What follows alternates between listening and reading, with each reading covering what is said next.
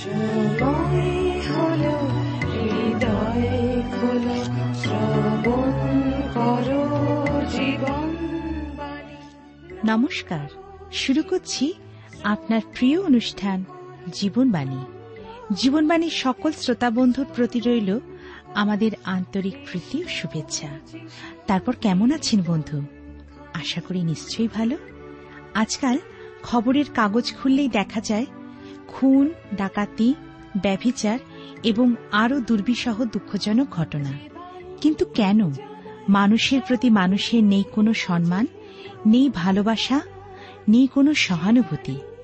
মানুষ এক অসহনীয় পরিস্থিতির মধ্যে বাস করছে। এর মধ্যে আমার আপনার কি কোনো দায়িত্ব নেই? তাহলে শুনতে থাকুন আজকের আলোচনা, যার দ্বারা আমরা সকলেই উপকৃত হতে পারি।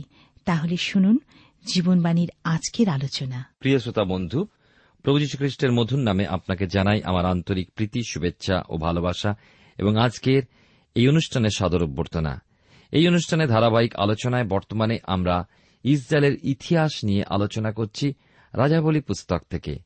দ্বিতীয় রাজাবলি তার 15 অধ্যায় আজকের আমরা আলোচনা শুরু করব। আমরা 15 অধ্যায় দেখি, লেখা আছে 600 পৃষ্ঠায়, ইসরায়েল রাজ যারবিয়াম রাজ, যারবিয়ামের 27 বৎসর যিহূদা রাজ অমৎসের পুত্র অসরীয় রাজত্ব করিতে আরম্ভ করেন। দেখুন, অসরীয় কথা লিখে নিচে লেখা আছে উষিয়। তিনি 16 বৎসর বয়সে রাজত্ব করিতে আরম্ভ করিয়া জিরুষালেমে 52 বৎসর কাল রাজত্ব করেন। তাহার মাতার নাম জিথলিয়া, তিনি যিরুশালেম নিবাসিনী।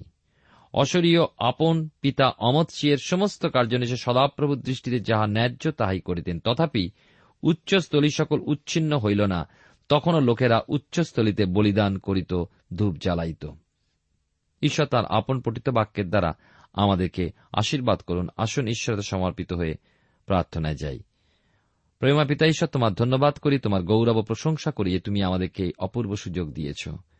আমাদের আপন আপন পাপ তোমাকে স্বীকার করি। তুমি তোমার প্রিয় পুত্র প্রভু যীশুর রক্তে আমাদেরকে ধৌত পরিষ্কৃত করে তোমার যোগ্যরূপে চলতে সাহায্য করো। আমাদের প্রত্যেক জীবন, আমাদের প্রত্যেক পরিবার, আমাদের প্রত্যেকের মণ্ডলী এবং আমাদের প্রত্যেকের অঞ্চলকে আশীর্বাদের আকর করো। আমাদের দেশকে আশীর্বাদ করো, আমাদের দেশের নেতাদেরকে আশীর্বাদ করো। তোমার অনুগ্রহে আজকে তুমি আমাদের সঙ্গে বিশেষ করে কথা বলো। যিশুর নামে প্রার্থনা চাই, আমেন। প্রিয় শ্রোতা বন্ধু, আপনি জীবনবাণীর অনুষ্ঠান শুনছেন। এই অনুষ্ঠানে আজকের আমরা শুরু করছি বাইবেলের পুরাতন নিয়মে দ্বিতীয় রাজাবলি পুস্তক তার 15 অধ্যায়। আমরা যারা আজকে প্রথমবার এই অনুষ্ঠানে যোগ দিলাম, মনে রাখব যে আমরা ধারাবাহিক আলোচনা করে থাকি। এর আগের অনুষ্ঠানে 14 অধ্যায় শেষ করেছি। অনেক বিষয় আমরা দেখি যে রাজা অসরীয় যিহূদা ছিলেন একজন ভালো রাজা, তথাপি তিনি এমন এক কাজ করলেন যা তার করা উচিত ছিল না। তিনি যাজকদের ধর্মধামে প্রবেশ করেন এবং এর জন্য তিনি কুষ্ঠরোগে আক্রান্ত হন, যা আমরা দ্বিতীয় বংশাবলী তার 26 অধ্যায় 15 থেকে 21 পদে পাই। কিন্তু আমরা মনে রাখব, তার মৃত্যুতে যিশাইয় ভাববাদীর অন্তর শোকে ভারাক্রান্ত হয়, কারণ যিশাইয় ভয় ছিল যে রাজার উত্তরাধিকারী আবার জাতিকে মূর্তি পুজোর দিকে চালনা করবে। যিশাইয়ের এই ধারণার পিছনে শক্ত ভিত ছিল, কারণ তার পৌত্র ঠিকই তাই করলেন এবং তার রাজত্বকালে নিয়ে আমরা আরও সময় ব্যয় করব, যখন আমরা বংশাবলী ও যিশাইয় ভাববাদী পুস্তকগুলি দেখব। ইসরায়েল জেউকুলের শেষজন অর্থাৎ শখরীয়কে শালুম হত্যা করে কেবল তার রাজত্বের 6 মাস পরে। আর শালুমের সময়ও ভালো যায়নি, কারণ কেবল 1 মাস রাজত্ব করার পর আমরা দেখি যে মনহেম দ্বারা তিনি পরাজিত ও হত হন। মনহেম 10 বৎসর রাজত্ব করেন এবং যারবিয়ামের মতো অন্যায় ও মন্দ কাজ করেন। এই সময় অসরীয় রাজা ইসরায়েলের বিপক্ষে এসে দাঁড়ালে মনহেম তাকে 1000 রৌপ্য তালন্ত দেন নিজের রাজ্য বাঁচাতে। ইসরায়েল জাতির পক্ষে এই যুগ ছিল এক অন্ধকারময় যুগ। এবং তারপরে দেখি পিকুথিয়ার মৃত্যুর পর তার পুত্র সিংহাসনে বসেন, কিন্তু তিনি কেবলমাত্র 2 বৎসর রাজত্ব করেন, কারণ তার সৈন্যদক্ষ পিকো তার বিরুদ্ধে চক্রান্ত করে তাকে হত্যা করেন। আমরা দেখি পিকহ শমরিয়াতে হসালের উপরে রাজত্বকালে আমরা দেখি অসরীয় রাজা তিগ্লৎ-পিলেষর হস্তগত করেন আর হোশেও পিকহকে হত্যা করেন। ওই সময় যোথম রাজত্ব করেন যিহূদায়। তিনি অবশ্য ভালো রাজা বলে পরিচিত ছিলেন। আমরা দেখি যে যোথম যিহূদার উপরে রাজত্ব করেন। আমরা কিন্তু এবারে যিহূদা রাজা এবং আমরা তার পুত্রগণের বিষয় নিয়ে আলোচনা শুরু করব। দ্বিতীয় রাজাবলি তার 15 অধ্যায় আমরা বিশেষ করে দেখি কয়েকটি পদ। 21 পদে লেখা আছে, মনহেমের অবশিষ্ট কর্মের বৃত্তান্ত সমস্ত কার্যবিবরণ কি ইসরায়েল রাজগণের ইতিহাসে লিখিত নাই? পরে মনহেম আপন পিতৃলোকদের সহিত নিদ্রাগত হইলে পর তাহার পুত্র পকিহ বা পিকহ যাই বলেন তাহার পদে রাজা হইলেন। যিহূদারাজ অসরিয়ের 50 বৎসর বয়সে মনহেমের পুত্র পকিহ শমরিয়াতে ইসরায়েলের উপরে রাজত্ব করিতে আরম্ভ করেন এবং 2 বৎসর কাল রাজত্ব করেন। সদাপ্রভু দৃষ্টিতে যা মন্দ তাহাই তিনি করিতেন। নবটের পুত্র যারবিয়াম যে সকল পাপ দ্বারা ইসরায়েলকে পাপ করাইছিলেন তিনি তা সেই সকল পাপ করিলেন। পরে রমলিয়ের পুত্র পকিহ নামক তাঁর সেনানী তাহার বিরুদ্ধে চক্রান্ত করিলেন এবং শমরিয়া রাজবাটির দুর্গে তাহাকে অর্গবকে ও অরিয়কে আঘাত করিলেন এবং গিলিরদীয়দের 50 জন লোক তাহার সঙ্গে ছিল। তিনি তাহাকে বধ করিয়া তাহার পদে রাজা হইলেন। লক্ষ্য করুন, দ্বিতীয় রাজাবলি তার 15 অধ্যায়। এবারে আমি আসব 32-33 পদে। লেখা আছে, রমলিয়ের পুত্র ইসরায়েল রাজ পেকহের 2য় বৎসরে উষিয়ের পুত্র যোথম রাজত্ব করিতে আরম্ভ করেন। তিনি 25 বৎসর বয়সে রাজত্ব করিতে আরম্ভ করিয়া জিরুষালেমে 16 বৎসর কাল রাজত্ব করেন। তাহার মাতার নাম জিরুষা। আপনি কি করে বুঝবেন এটা দক্ষিণ অংশের রাজা? তার কারণ জিরুশালেম হল দক্ষিণ অংশের রাজধানী, আর এটা সহজ বিষয়। উত্তর অংশের রাজধানী ছিল শমরিয়া। এখন আমরা যিহূদীয় রাজার কথা শুনছি, আর ইনি ভালো রাজাদের আরেকজন এবং ঈশ্বর তাই তার মায়ের নামও এখানে লিপিবদ্ধ করে রেখেছেন। 34-35 পদে দেখুন, যোথম সদাপ্রভুর দৃষ্টিতে যা ন্যায্য তাহাই করিতেন। আপন পিতা উষিয়ের সমস্ত কার্যানুসারে কার্য, তথাপি উচ্চস্থলী সকল উচ্ছিন্ন হয় নাই। লোকেরা তখনও উচ্চস্থলীতে বলিদান করিত ও ধূপ জ্বালাইত। তিনি সদাপ্রভু গৃহের উচ্চতর দ্বার নির্মাণ করিলেন। তিনি অবশ্য মূর্তি পূজা সহ্য করেন, আর যার জন্য তার লোকবৃন্দ ক্রমে ক্রমে বন্দীদশায় যায়। প্রিয় শ্রোতা বন্ধু, এটি যে এক ভয়ঙ্কর পাপ, অন্যায়, তা আমরা ইসরায়েল জাতির জীবনে পতনের বিষয় থেকে শিখতে পারি এবং লক্ষ্য করতে পারি। 15 অধ্যায় আমরা শেষ করছি। এবারে 15 অধ্যায় শেষে আমরা যোথম সম্বন্ধে শুনি, যিনি ভালো রাজা হিসাবে পরিচিত হলেও মূর্তি পুজোর বিরুদ্ধে ওঠেননি এবং যার ফলে ক্রমে ক্রমে তার লোকবৃন্দ বন্দীদশায় যেতে হল। 16 অধ্যায় শুরু করার আগে বলে নি যে আপনি যদি ইতিহাস পড়তে ভালোবাসেন তবে এই অংশটা আপনার কাছে কিন্তু খুব উত্তেজনাপূর্ণ মনে হবে। আর আপনি যদি আধ্যাত্মিক শিক্ষা নিতে চান তবে কিছু বাস্তব শিক্ষা কিন্তু এখান হতে গ্রহণ করতে পারবেন। ঈশ্বরের বাক্যের বেশ কিছু অংশই বড় উপকারী। আমি মনে করি সমস্ত অংশই উপকারী। আমরা স্মরণে রাখব এই কথা যে এই সব বিষয় আমাদের সম্মুখে উদাহরণস্বরূপ রাখা হয়েছে। আমরা দেখি দ্বিতীয় রাজাবলি তার 16 অধ্যায়। লেখা আছে, রমলিয়ের পুত্র পেকহের 17 বৎসরে যিহূদারাজ যোথমের পুত্র আহস রাজত্ব করিতে আরম্ভ করেন। আহস 20 বৎসর বয়সে রাজত্ব করিতে আরম্ভ করিয়া জিরুশালেমে 16 বৎসর কাল রাজত্ব করেন। তিনি আপন পিতৃপুরুষ দাউদের ন্যায় আপন ঈশ্বর সদাপ্রভুর দৃষ্টিতে যাহা ন্যায্য তাহা করিতেন না। 3 পদে লেখা আছে, কিন্তু ইসরায়েলে রায়াদের পথে চলিতেন। এমনকি যখনই বলা হয়েছে ইসরায়েলের রায়াদের, তখন মনে রাখবেন উত্তর দিকে, যেখানে আমি বলেছি যে একটিও ভালো রাজা ছিল না, কিন্তু ইসরায়েল রায়াদের পথে চলিতেন। এমনকি সদাপ্রভু ইসরায়েল সন্তানগণের সম্মুখ হইতে যে জাতিগণকে অধিকারচ্যুত করিয়াছিলেন তাহাদের ঘৃণিত ক্রিয়ানুসারে আপন পুত্রকে অগ্নির মধ্যে দিয়া গমন করাইলেন। আমরা দেখি হত হবার পূর্বে 20 বৎসর রাজত্ব করেন। আর দেখি এই রাজার রাজত্বে যখন 17 বৎসর সেই সময় যিহূদার রাজা হিসাবে আহস রাজত্ব করতে শুরু করেন। আর আমরা এখানে দেখতে পাচ্ছি বিশেষ করে এই রাজা কিন্তু ছিলেন এক মন্দ রাজা। তিনি ইসরায়েলের দেখানো সমস্ত দুষ্ট পথ অনুসরণ করেন। সবথেকে ভয়ানক কাজ যেটি তিনি করেন তা হল তিনি তার সন্তানদের অপদেবতাদের সামনে বলি হিসাবে তার সন্তানদের উৎসর্গ করেন, সম্ভবত দেবতা মেরোডাক বা বালের উদ্দেশ্যে। এই ধরনের কাজ এক আধ্যাত্মিকভাবে সম্পূর্ণ অবনতিগ্রস্ত মানুষের পক্ষেই সম্ভব। আরও লেখা আছে যে তিনি সকল উচ্চস্থলিতে সকল পর্বত ও সকল সবুজ গাছের তলায় বলি উৎসর্গ করেন ও ধূপধাহ করেন। অন্য কথায় বলতে গেলে আহস সম্পূর্ণরূপে মূর্তি পুজো ও অপদেবতার আরাধনায় নিজেকে সঁপে দেন, মন্দ আত্মার কাছে নিজেকে সমর্পণ করেন। 5 পদে লেখা আছে, দ্বিতীয় রাজাবলি পুস্তকের 16 অধ্যায় 5 পদে, 603 পৃষ্ঠায়, তৎকালে অরামরাজ রৎসীন এবং রমলিয়ের পুত্র ইসরায়েল রাজ পেকহ যুদ্ধার্থে যিরূশালেম যাত্রা করিয়া আহসকে অবরোধ করিলেন, কিন্তু তাহাকে যুদ্ধে জয় করিতে পারিলেন না। যিশাভাববাদীর ভাওয়ানী তার 7 অধ্যায় এই বিষয়ে বিস্তারিত আলোচনা রয়েছে। এই অধ্যায়টা কিন্তু খুবই গুরুত্বপূর্ণ, কারণ এই অধ্যায়ে কুমারী গর্ভে যে যীশুখ্রিস্টের যে জন্ম হবে সেই সম্বন্ধে ভাববাণীও করা হয়েছে। যিশাইয় আমরা দেখি আহসের কাছে এই ভাববাণী করেছেন যে যিনি ঈশ্বরকে ভয় করেন না। যিশাইয় তাকে ঈশ্বর নির্ভর করতে আহ্বান জানাচ্ছেন। এরপর আমরা দেখি আহস অসরীয়কে সাহায্যের জন্য আবেদন করলেন, আর এইভাবেই অসরীয়ের সামনে দরজা খুলে গেল এবং তারা এসে উত্তরের রাজ্যকে বন্দী করল।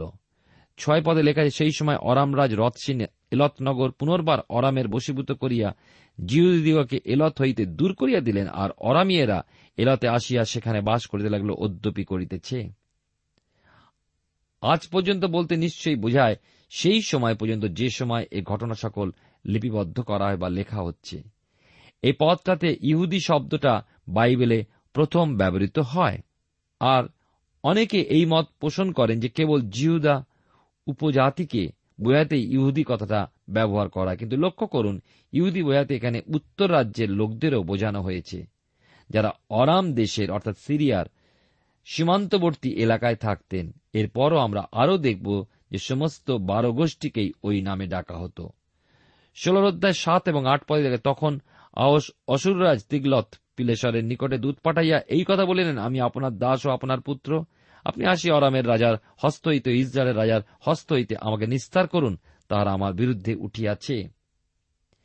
এইভাবে দেখি অসরীয়দের ঘুষ দেওয়া হলে পরে তারা আহসকে সাহায্য করতে এলেন এবং প্রথমে অরাম দেশের অর্থাৎ দম্মেশক আক্রমণ করে সেই সমস্ত মানুষদের কবজায় আনলেন। 10 পদে লেখা আছে, এখানে দেখুন, আমি 9 পদ থেকে পাঠ করি, আর অসুররাজ তাহার কথায় কর্ণপাত করিলেন, অসুররাজ দম্মেশকের বিরুদ্ধে গিয়া তা হস্তগত করিলেন, তথাকার লোকদিগকে বন্দী করিয়া কিরে লইয়া গেলেন এবং রৎসীনকে বধ করিলেন।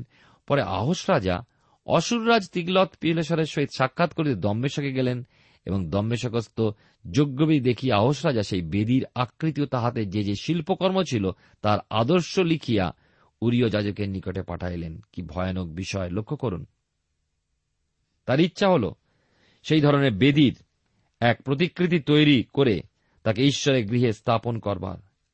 কিন্তু এ সমস্ত সেই সময় যিশায় ভাববাদী তার বিরুদ্ধে ও তার কর্মের বিরুদ্ধে ভাববাণী করতে ক্ষান্ত হননি। 17 পদে লক্ষ্য করুন, এই অংশে 604 পৃষ্ঠায় আপনি পাবেন দ্বিতীয় রাজাবলি তার 16 অধ্যায় 17 পদে, পরে আহস রাজা পিঠ সকলের পাটা কাটিয়া তাহার উপরে হইতে প্রক্ষালন পাত্র স্থানান্তর করিলেন, আর সমুদ্র পাত্রে নিজে যে পিত্তলময় বলদগুলো ছিল তাহার উপর হইতে সেই পাত্র নামাইয়া শিলাস্তরণের উপরে বসাইলেন। এ স্থানে বোঝা যায় রাজা আহস তার কতখানি অসম্মানে ঈশ্বরের মন্দিরের প্রতি দেখালেন। 18 থেকে 20 পদে দেখুন, আর তাহারা বিশ্রাম দিনের জন্য গৃহের মধ্যে যে চন্দ্রতাপ এবং রাজার প্রবেশার্থে যে বহির্দ্বার করিয়াছিল তাহা তিনি অসুররাজের ভয়ে সদাপ্রভু গৃহের অন্য স্থানে রাখিলেন। আহসের কৃত অবশিষ্ট কর্মের বৃত্তান্ত যিহূদা রাজগণের ইতিহাস পুস্তকে কি লিখিত নাই? পরে আহস আপন পিতৃলোকের সহিত নিদ্রাগত হইলেন, আর আপন পিতৃলোকদের সহিত দাউদ নগরে কবরপ্রাপ্ত হইলেন, এবং তাহার পুত্র হিসকিয় তাহার পদে রাজা হইলেন। আহস ঈশ্বরের গৃহকে বিকৃত করে তোলেন এবং তার প্রশস্ত সৌন্দর্যপূর্ণ অলঙ্কারের কাজকে ছেঁটে ফেলেন। এবং আমরা দেখি অধ্যায়টিতে শেষ হচ্ছে আহসের মৃত্যু দিয়ে এবং তার পুত্র হিসকিয় রাজত্বের শুরু দিয়ে।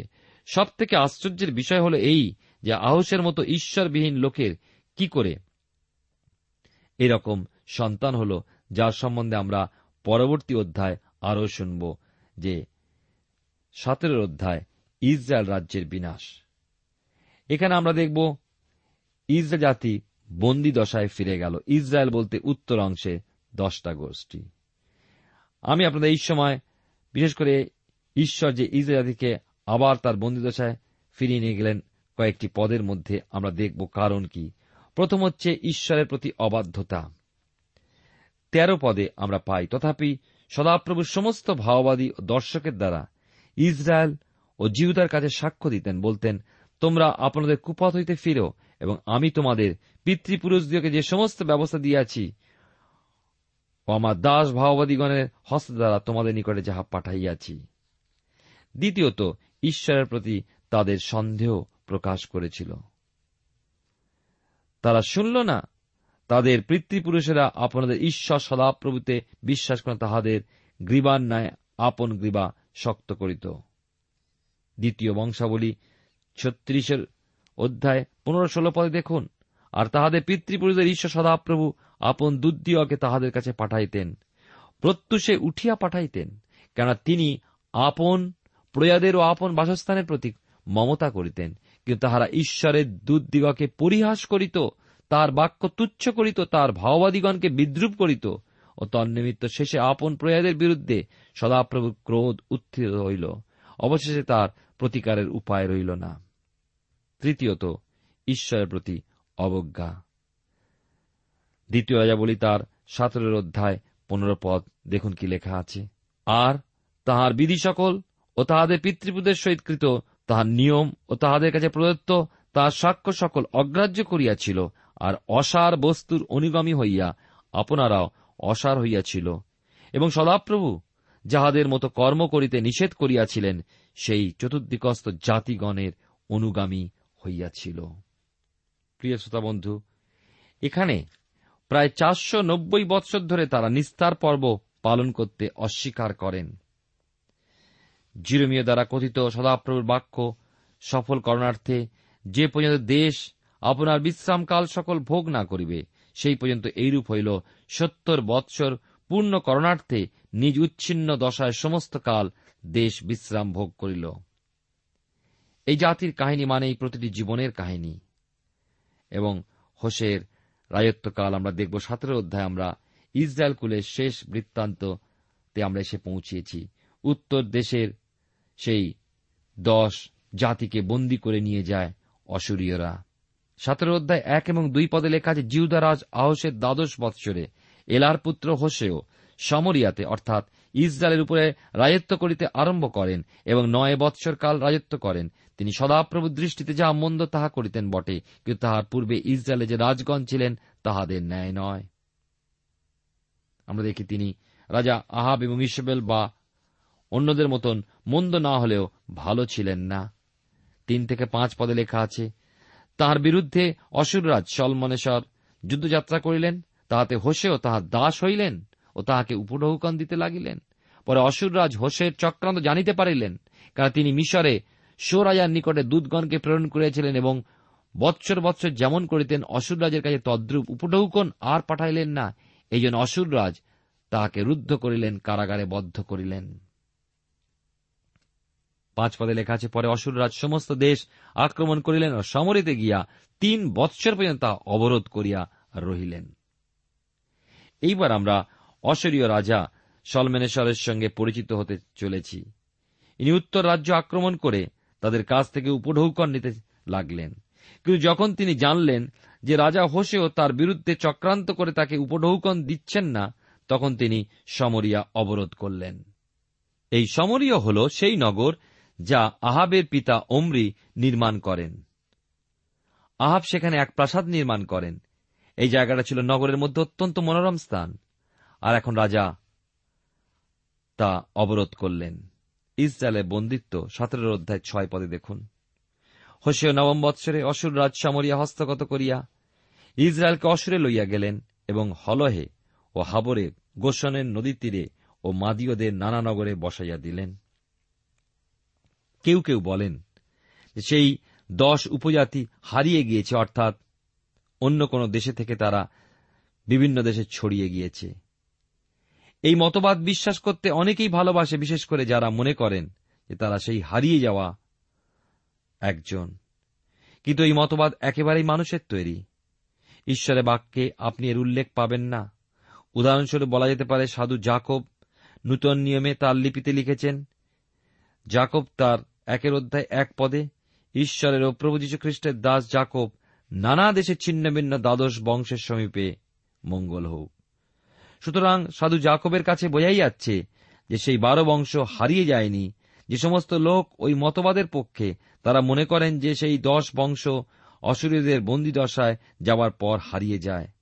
কিন্তু যখন ইহুদিরা তাদের দেশে ফিরে এলেন, দেখবেন তাদের প্রত্যেক বংশের কেউ না কেউ ফিরে এসেছিলেন। আসলে মূল সংখ্যার শতকরা হিসাবে অল্পই ফিরে এসেছিলেন। বহু লক্ষাধিক ইহুদি বন্দী দশায় গেলেও কেবলমাত্র 65,000 জন প্যালেস্টাইনে ফিরে আসেন। ইসরায়েলের বন্দী দশার পিছনে থাকা পাপ সকল আমরা দেখব। এবারে 7 এবং 8 দেখুন, প্রথম পাপের কথা বলা হয়েছে। ইয়ার কারণেই ইসরায়েল সন্তানগণের ঈশ্বর সদাপ্রভু, যিনি তাহাদিকে মিশর দেশ হইতে মিশরের ফরৌন রাজার হস্তের অধীনতা হইতে বাইর করিয়া আনিয়াছিলেন, তাহার বিরুদ্ধে তাহারা পাপ করিয়াছিল ও অন্য দেবগণকে ভয় করিত। আর সদাপ্রভু ইসরায়েল সন্তানদের সম্মুখ হইতে যে জাতিগণকে অধিকারচ্যুত করিয়াছিলেন, তারা তাহাদের বিধি এবং ইসরায়েলের রাজগণের আদিষ্ট বিধি অনুসারে চলিত। এই সমস্ত লোকবৃন্দের সাথে বলতে হবে, ঈশ্বরে খুব ধৈর্যের পরিচয় দেন। প্রায় 200 ধরে রাজ্য ভাগ হয়ে যাওয়ার পর ঈশ্বর তাদের প্রচুর সময়ে সুযোগ দেন যেন তারা তার কাছে ফিরে আসে, কিন্তু তারা আসেনি। ক্রমে ক্রমেই তারা মূর্তি পুজোর দিকে ফিরে যায়। ঈশ্বরের বাক্য এই সম্বন্ধে খুব পরিষ্কারভাবেই বলে যে তাদের বন্দী দশার মুখ্য কারণ ছিল তাদের অন্য দেবগণের প্রতি আসক্তি ও আরাধনা। দ্বিতীয় রাজাবলি তার 17:9-10 লেখা আছে, ইসরায়েল সন্তানগণ গোপনে আপনাদের ঈশ্বর সদাপ্রভুর বিরুদ্ধে অন্যায় কার্য করিত। তাহারা প্রহরীদের উচ্চ গৃহ অবধি প্রাচীর বেষ্টিত নগর পর্যন্ত আপনাদের সকল নগরে আপনাদের জন্য উচ্চস্থলী প্রস্তুত করিয়াছিল। আর তাহারা প্রত্যেক উচ্চ পাহাড়ের উপরে ও প্রত্যেক হরিৎপর্ণ বৃক্ষের তলে স্তম্ভ ও আশেরা মূর্তি স্থাপন করিয়াছিল। প্রত্যেক পর্বতের উপরে বৃক্ষের তলে পুতুল পুজো করা হতো। এইভাবে ইহুদি জাতি সমগ্রভাবে আধ্যাত্মিক অধঃপতনে পতিত হয়।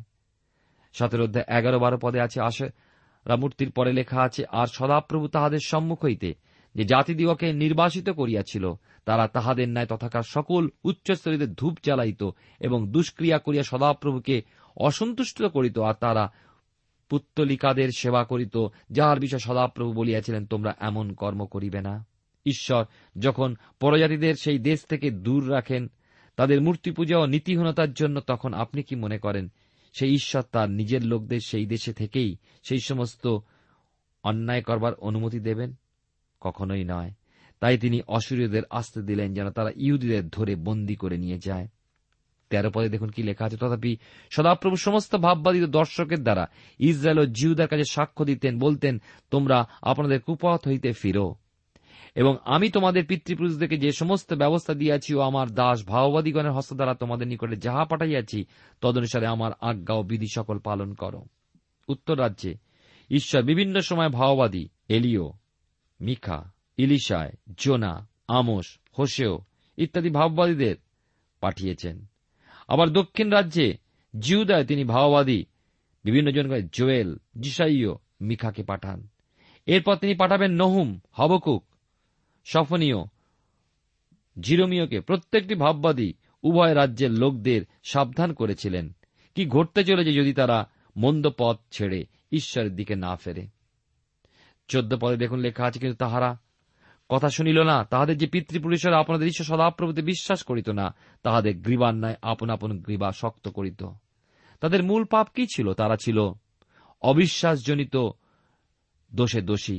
মানবজাতির সব থেকে বড় পাপ হল তার ঈশ্বরের প্রতি অবিশ্বাস।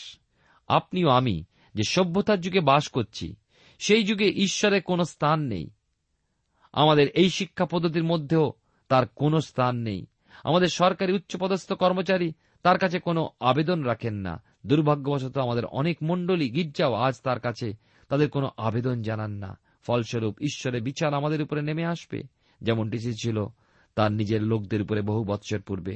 15 লেখা আছে এখানে, আর তাহারা তাহার বিধি সকল ও তাহাদের পিতৃপুরুষদের সহিত কৃত তাহার নিয়ম ও তাহাদের কাছে প্রদত্ত তাহার সাক্ষ্য সকল অগ্রাহ্য করিয়াছিল। আর অসার বস্তুর অনুগামী হইয়া আপনারাও অসার হইয়াছিল, এবং সদাপ্রভু যাহাদের মতো কর্ম করিতে নিষেধ করিয়াছিলেন, সেই চতুর্দিগস্ত জাতিগণের অনুগামী হইয়াছিল। উত্তর রাজ্য বন্দিদশায় গেল, দক্ষিণ রাজ্যের কি হল? 17 অধ্যায় 19 পদে কি লেখা আছে দেখুন, আর যিহূদা ও আপনিশ সদাপ্রভুর আজ্ঞা পালন না করিয়া ইসরায়েলের আদিষ্ট বিধি অনুসারে চলিতে লাগিল। ইসরায়েলের অভিজ্ঞতা অনুসারে চলে, যিহূদার কোন লাভ হবে না। 20-21 পদে দেখুন, তাই সদাপ্রভু ইসরায়েলের সমস্ত বংশকে অগ্রাহ্য করিয়া দুঃখ দিলেন এবং তাহাদেরকে লুটকারীদের হস্তে সমর্পণ করিলেন।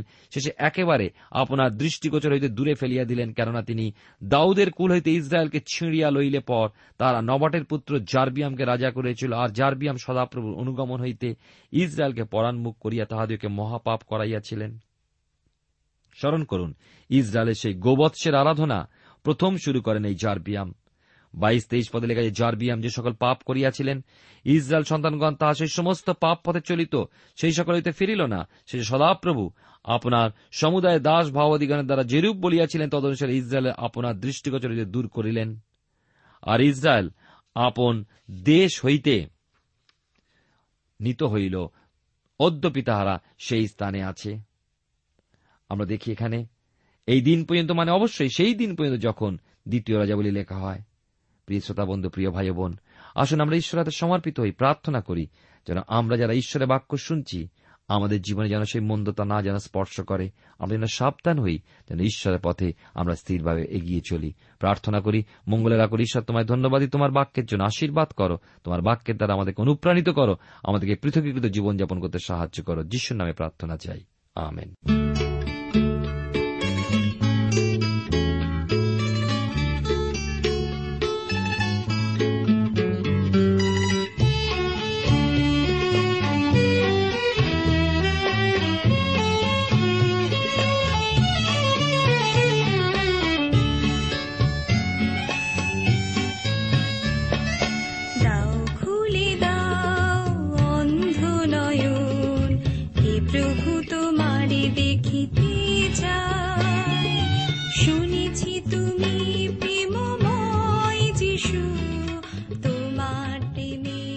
প্রিয় শ্রোতা বন্ধু, এতক্ষণ শুনে বাইবেল থেকে জীবনবাণীর আজকের আলোচনা, আমাদের অনুষ্ঠান কেমন লাগলো?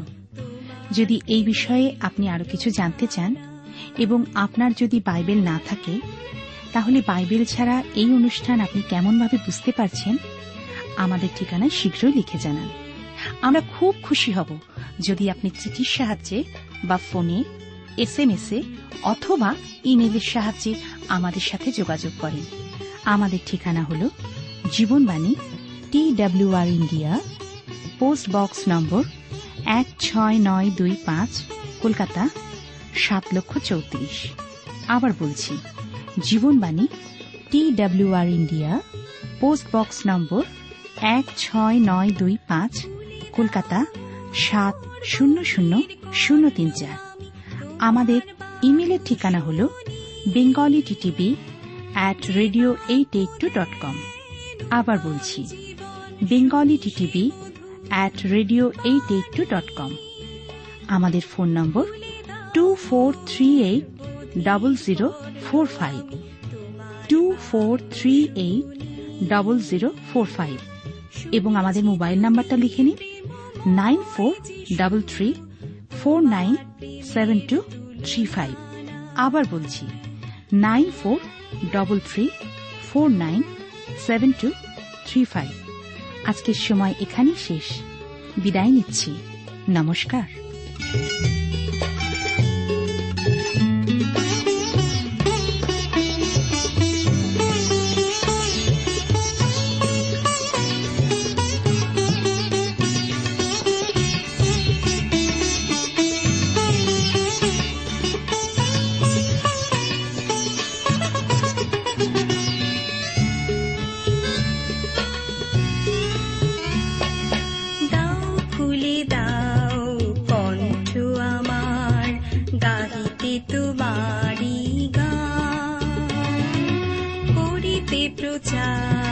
জগতের মাঝ মধু মাখা তব যিশু নাম, দাও মনে তব নম্র স্বভাব, সুপথে চলিতে চাই, দাও মনে সেই